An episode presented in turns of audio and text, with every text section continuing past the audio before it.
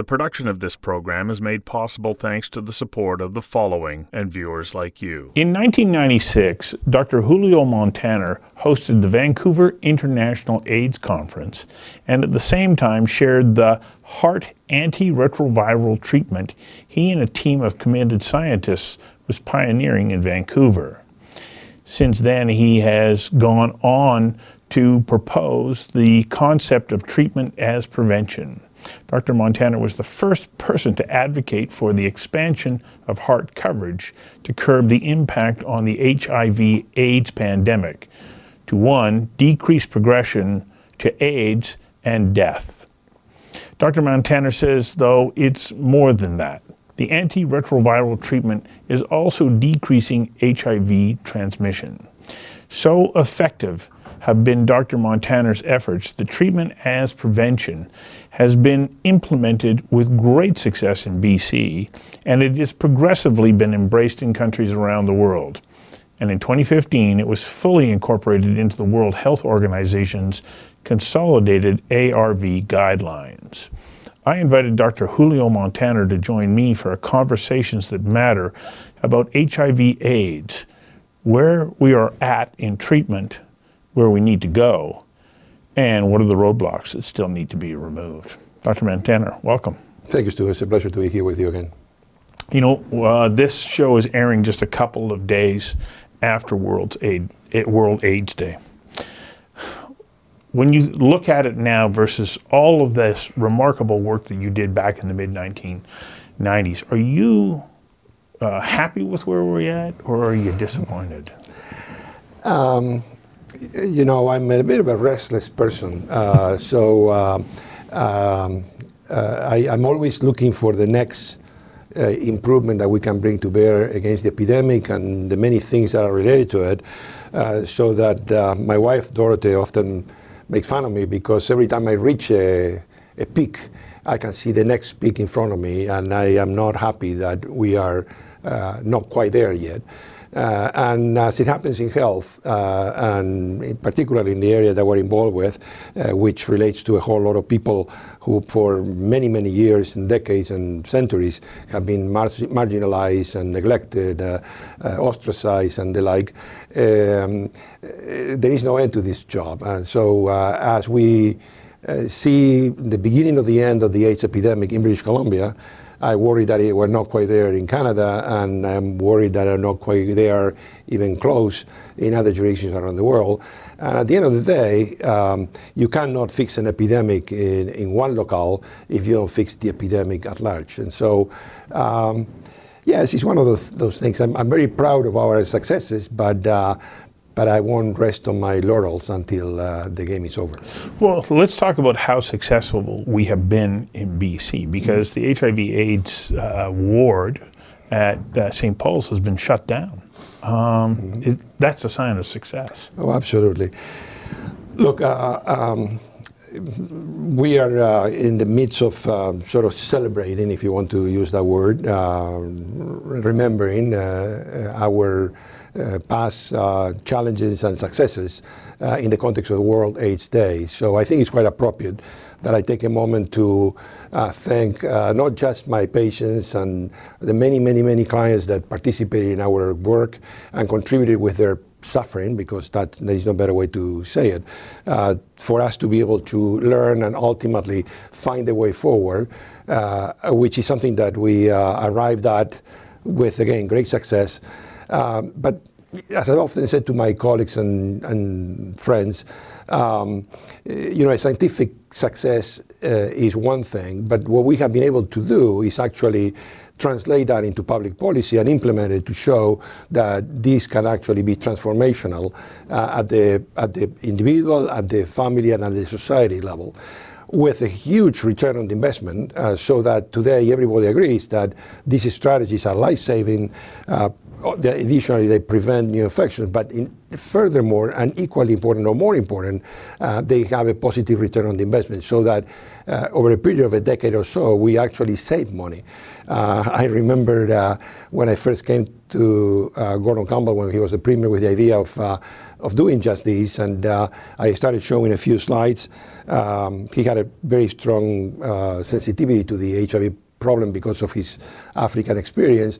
And within minutes, he grabbed the stuff from my hands and he says, Julio, with your brains and my money, we're going to end HIV/AIDS in the province. And uh, and I'm, I'm, I'm, all I'm saying is that nobody ever hesitated to support our program since that moment on, uh, uh, no matter the stripe of the government. Uh, uh, that's because in British Columbia we have had the fortune of being able to work together with the government to ensure that everybody knew the significance of what we're doing, not just for us, but for the rest of the country and for the rest of the world. I got to get you to hang on for a second while we take a quick commercial break. We'll be right back. The production of this program is made possible thanks to the support of the following and viewers like you.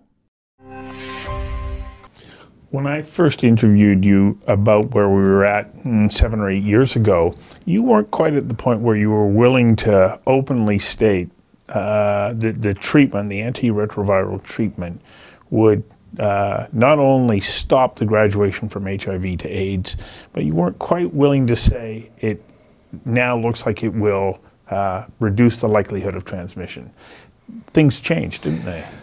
Yeah, um, you know, in 1996 we had the privilege of, uh, through our research and that of others, uh, collectively contribute to the discovery of highly active antiretroviral therapy, which you refer to as HAART. Yes. That's the moniker that we use to refer to it.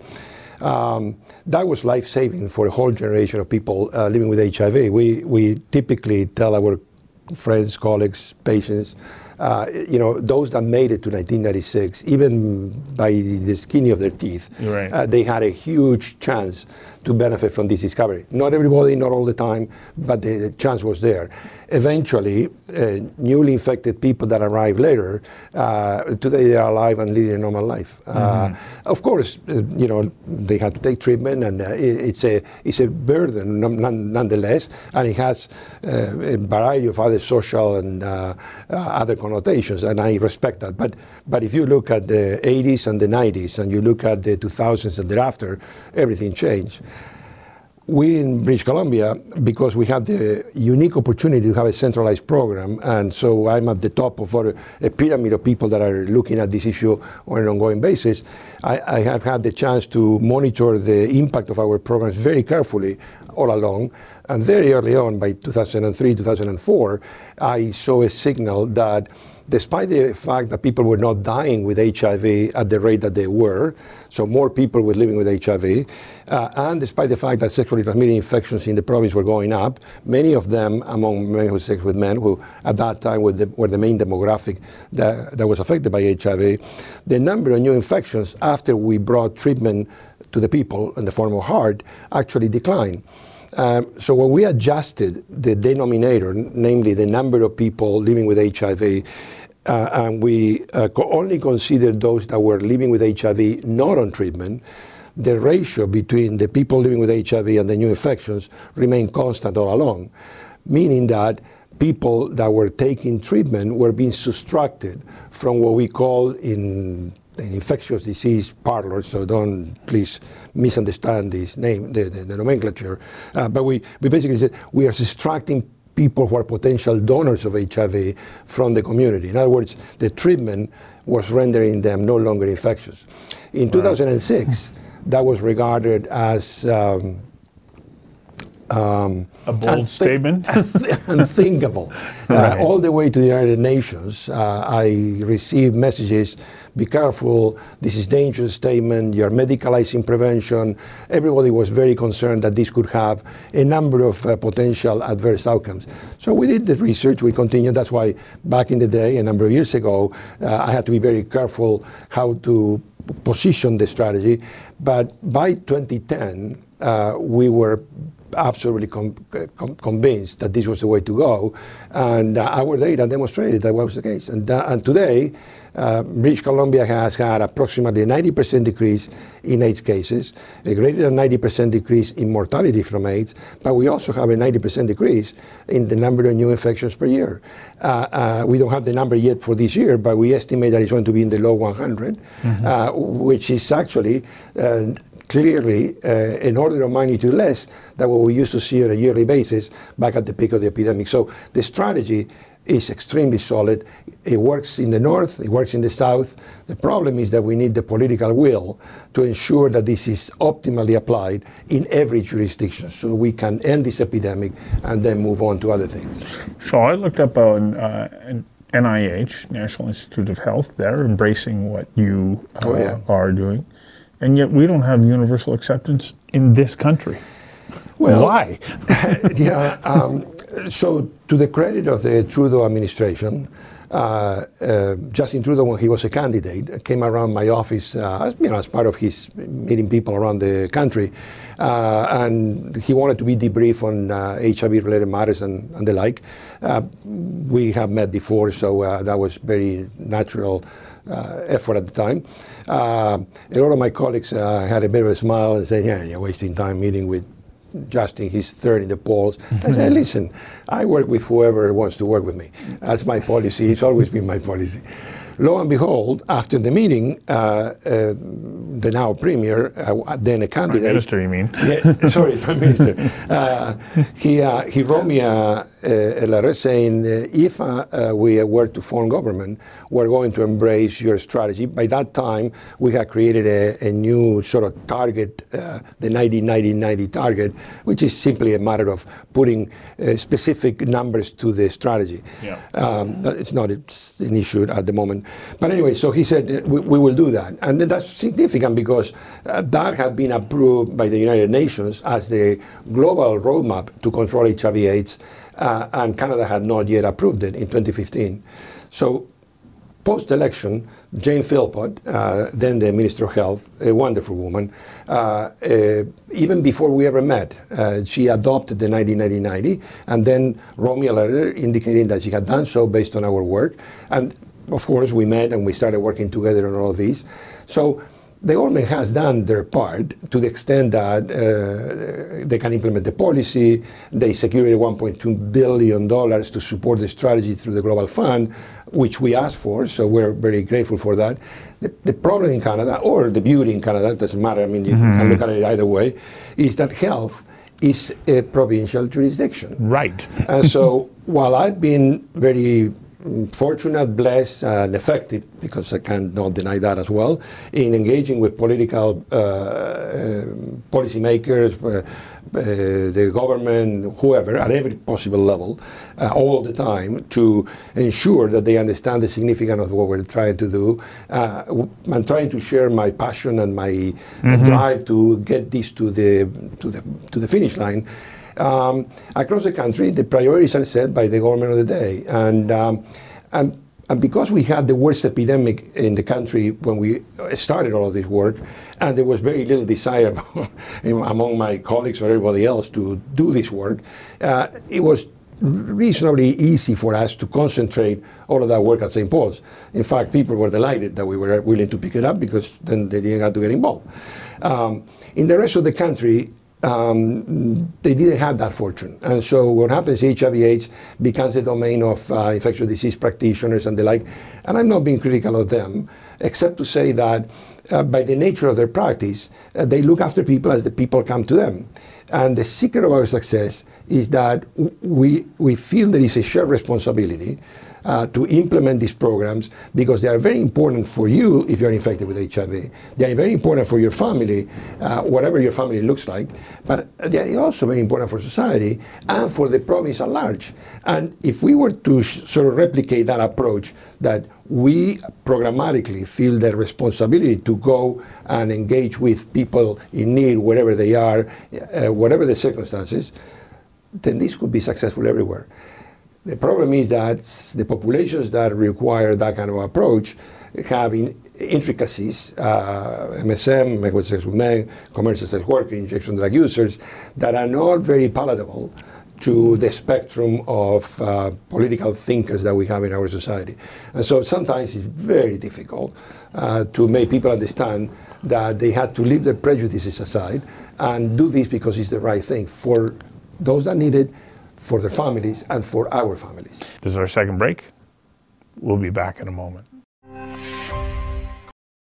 The production of this program is made possible thanks to the support of the following and viewers like you.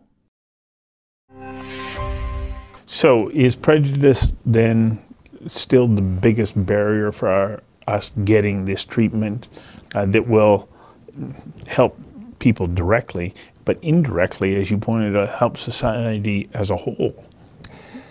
Uh, prejudice is at the center of all of this. Uh, uh, even though people don't want to recognize it, uh, look, I don't want to get too political, but a, a political leader that I will not name uh, days ago uh, came out with a very strong statement from the downtown east side, arguing that safer drug supply is a problem, not a solution. Now, we've been involved in, in pioneering safer drug supply so that we can save the lives of people uh, who use drugs uh, and who are dying at uh, disproportional rates uh, from the toxic drug supply that circulates in our midst. Uh, in our safer drug supply program, uh, and we have about 500 people involved at the uh, present time in the supervised consumption side and 200 people on safer drug supply. Uh, we have had uh, X number of overdoses, zero fatalities. Why? Because either they use in a supervised consumption site or they're using safer drugs that actually, if used appropriately, they may have issues, but they don't kill you. And, you know, uh, a dead patient of mine doesn't help me. Uh, that's not the goal. And so I'm happy to say that even people in, in this individual uh, uh, spectrum, political spectrum, uh, have actually been very critical of uh, what he said very quickly, so that there was no need for us to jump onto the discussion. But the reality is that this is not evidence based. This is uh, based on uh, sentiments that are not applicable to our society. We're, we're supposed to be a compassionate, caring, and mutually supportive society. And we, sh- we if we're going to be successful, we need to meet people where they are at. Uh, and providing the, the, services that they need uh, and move along the continuous services with them at their pace. So, coming back to where uh, we are at, not just nationally but globally in addressing HIV/AIDS, uh, is it still uh, safe to say that globally HIV/AIDS is a pandemic? Absolutely. Uh, uh, regrettably, even though the, we have the tools to end the uh, HIV/AIDS as a pandemic by uh, 2030, and a number of jurisdictions, including BC, uh, uh, have already achieved that goal. Let's be clear, doesn't mean that we have eradicated HIV people are living with HIV, normal lives and the treatment. Uh, but what we're seeing is that the epidemic circumstances of the disease have changed. The, the burden of disease that is being generated is a fraction of what it used to be. So the epidemic nature of the disease is no longer valid in British Columbia. Unfortunately, it continues to be the case around the world. And, and you know, the problem is that we came up with the notion of treatment prevention in 2006, the same year that, the, or shortly before, the recession hit. Yeah. So it was very convenient for leaders around the world to say, yeah, yeah, it's very nice that you figure it out, but you know what? We don't have the resources. So if you look at the global investment on HIV/AIDS control, uh, it actually goes up globally, but it plateaus as after 2006, and it has virtually been flat. So what we've been doing is been been doing mm. we've been doing more with with with basically the same amount. The problem is that the strategy is incredibly valuable, uh, but but it's a bit like uh, paying your mortgage. Um, uh, you if you go too cheap on your down payment, uh, you're going to be paying your mortgage for a very long time. Why? Because uh, the the the, the um, accumulated the, interest. The accumulated yeah. interest is going to kill you. yeah. uh, well, HIV is the same thing. You have a volume of people infected with HIV. That's the the mortgage, if you want. The down payment is how many people you can treat at once, very cl- quickly, so that you, you you solve their medical problem, but you render them virologically undetectable, so that they're virologically not able to transmit the virus the, the larger that, that, that investment that you make up front, the sooner your epidemic starts to come down. And it will take a, a decade, a two, three, a generation uh, for your epidemic to extinguish. The problem is that if BC does that, and Alberta and Manitoba uh, they don't, uh, then the, the, virus is going to cross the border because there is no borders when it comes to the virus. And so our desire to do this globally uh, is altruistic, but it's also self-serving. Mm. we are going to be more successful if we can do it all together. And unfortunately, it's not quite, we're not quite there yet. Third and final break. We'll be right back. The production of this program is made possible thanks to the support of the following and viewers like you. Where is the area that needs the greatest amount of attention right now? Is it still leadership. Africa? Oh, uh, leadership. leadership. I was kind of thinking ge- geographically, you know, it, but no, I think okay. it's political leadership across the country. For example, if you look at uh, the current uh, rate of incidence in British Columbia is approximately two per, per 100,000 individuals It's 25 for uh, Saskatchewan. It's mm about uh, uh, 10 or so, well, the number, that we had to check it, but 10 or so for uh, Manitoba. Um, is just below that for Quebec. Uh, Ontario is a little bit lower, but still. Uh, and those are the provinces that are contributing the largest burden of HIV to the national average. So, right. so when you look at, at the impact that BC's optimal control of HIV has had on the national statistics, well, basically means that uh, statistics have been flat. BC is going down like a stone, and we're grateful for that. But the country has not moved. Why? Mm-hmm. Because unfortunately, there are regions that are out of control. Uh, and that doesn't make me happy, uh, and it should make nobody happy. So well, it shouldn't be happening in Canada. I, I, can't help but think, okay, but there's got to be uh, other geographical regions that have similar challenges. At one time, you focused on addressing HIV/AIDS in Africa with the Clinton Foundation was that, that is, a success? That is correct. So, so we have had successes uh, uh, uh, around the world. Malawi has been a success. There are uh, successes in, in, various regions of the world. But, but the point is that the failures are by far uh, the heavy burden that we carry at the present time. Yeah, because okay. because it doesn't matter how, how, successful you are in any small jurisdiction, my position is that proves the point that the strategy works. And if brought to scale, is actually going to bring an end to the epidemic as we know it. Uh, the question is, can we afford not to do that? And my position is no, we can't. No, I don't think we can, um, because uh, I, I, keep thinking about the contributions that every individual can make in their life, and if we're not giving them the opportunity to realize their full potential, we all lose. Right. Um, and, and, and, more importantly, uh, again, bringing it up to the current situation in, uh, in, in, BC and in Canada, um, the lesson that we derive from this is that there is no such a thing as a stable epidemic. The epidemics are either disappearing or getting worse. Uh, this applies to every epidemic, uh, including COVID and the like. And when we don't do an optimal job of dealing with an epidemic, what we do is actually handicap our healthcare system. Mm-hmm. Uh, and you are seeing that today, uh, RSV and COVID and uh, influenza uh, converging in pediatric cases and soon in the rest of us. Uh, uh, is that a surprise? No, it's not. and we have not dealt optimally with COVID yet. And failing to do that, well, it adds further burden to our healthcare system. Healthcare sustainability is is my middle name. I want to be sure that uh, the, the, healthcare system that I fell in love in 1981 when I came to this country is healthy and remains healthy beyond my lifespan. The problem is that if we continue to leave these, these incompletely addressed uh, assignments, uh, whether it's COVID or tuberculosis or syphilis or uh, flu or RSV, there, there, are many of these, uh, then we are unable to explain why the system is not working. Well, it's not working because we're doing everything halfway, and, and, and, and then the system pays for it. Well, I believe that we have all have a responsibility to uh, shine uh, the spotlight on, um, you know, the work that you're doing and what your initiative is, because the more people care about this, the more likely we are to have positive action. Thank, Thank you very much for your time today. Thank you. I appreciate it.